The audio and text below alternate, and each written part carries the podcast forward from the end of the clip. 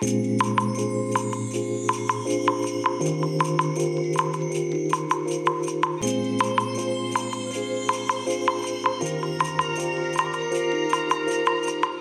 い、おはようございます。本日はですね、7月30日土曜日でございます。車の中の気温は29.4度ですね。えーそれではね、本日も行ってまいりたいと思います。え天気は快晴ですね。もうね、毎日毎日ね、暑いなーなんてお話ししておりますけども、いやーもうね、あの耳にタコだよって言われるかもしれないんですが、暑いのはね、変わりない事実でして、いや、本当にね、辛いなというとこですよね。あのーここ2、3日、2日ぐらいですかね、朝ね、エアコンつけていてもね、まあ朝っていうかもう一日中ね、エアコンつけっぱなしにしてるんですけども、朝方になってもね、寒いって感じないんですよ。むしろね、朝ね、暑いなってね、エアコンつけてて暑いなって感じるようなね、まあそういう状態なんですよね。これってどうなんでしょうかっていうね。まあそれだけね、もう基本的に気温がね、全体的に上がっているということなんだと思うんですけども、ねえ、で、週間予報、あの、2、3日前の週間予報ですとね、あの、今日あたりぐらいから、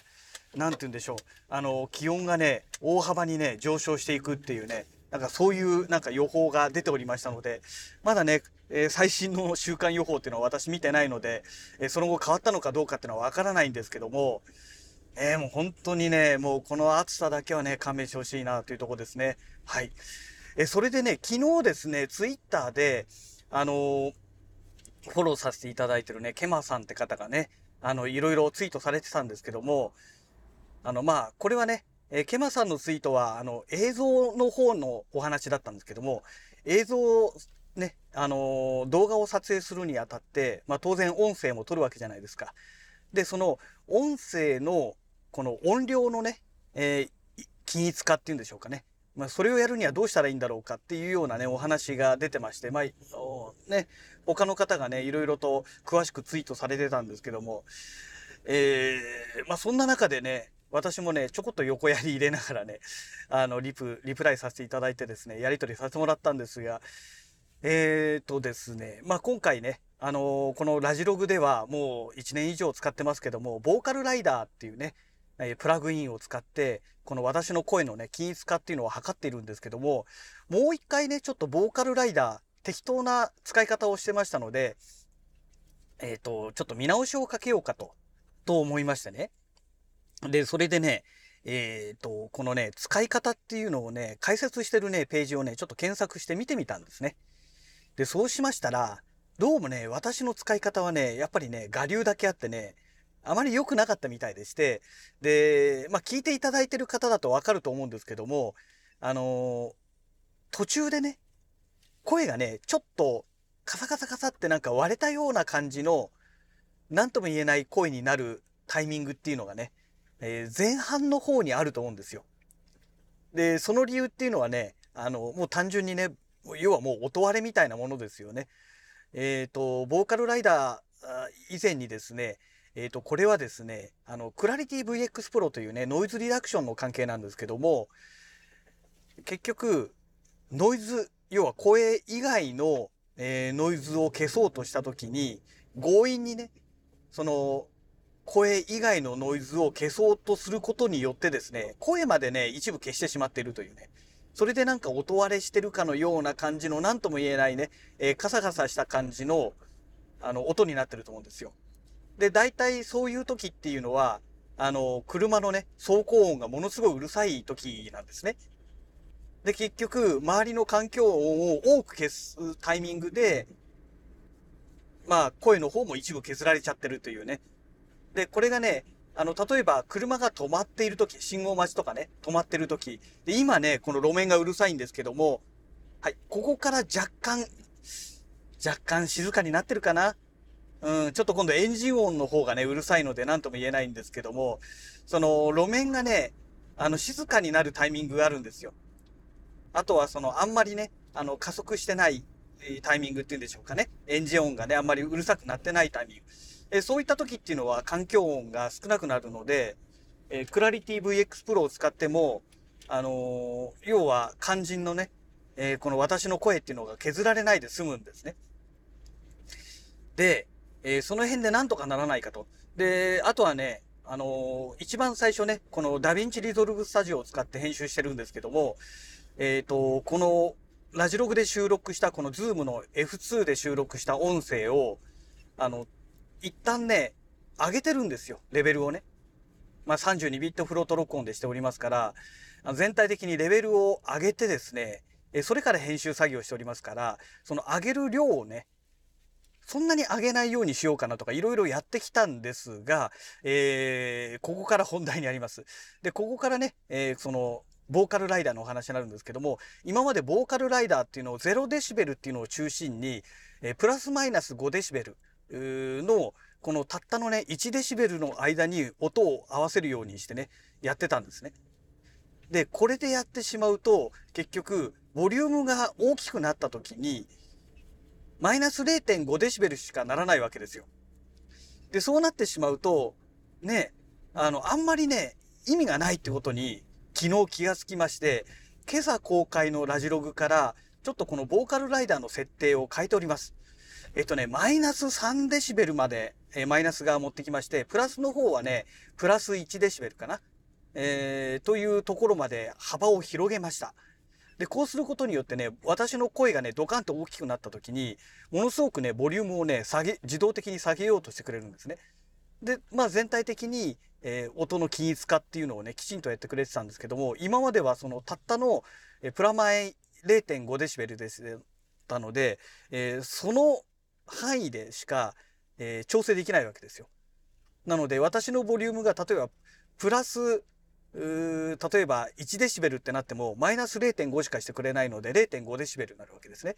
で、プラス2デシベルだった場合は、えー、マイナス0.5しかしてくれないので、プラス1.5デシベルになっちゃうんですよ。そうすると、もともと0.5プラマイ、プラマイ0.5の間に収めようとしてても余裕でオーバーしちゃうわけですね。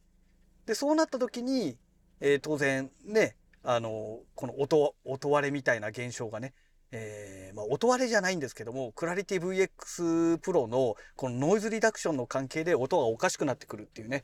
まあ、そういう状態が分かってきましたので、ちょっとこの辺のね、扱い方っていうのをね、あの、考えなきゃいけないななんて思ってるんですね。うん。で、おそらくなんですが、今朝公開したラジログから、今までとね、若干ね、声の感じがね、微妙に違うと思うんですよ。うん、あの違ってほしいなと思うんですけどね、まあ、自分で聞いた限りでも、まあ、今までとはちょっと違うなと。均一化がねより測れているなという感じがするんですね。ただ全体的にね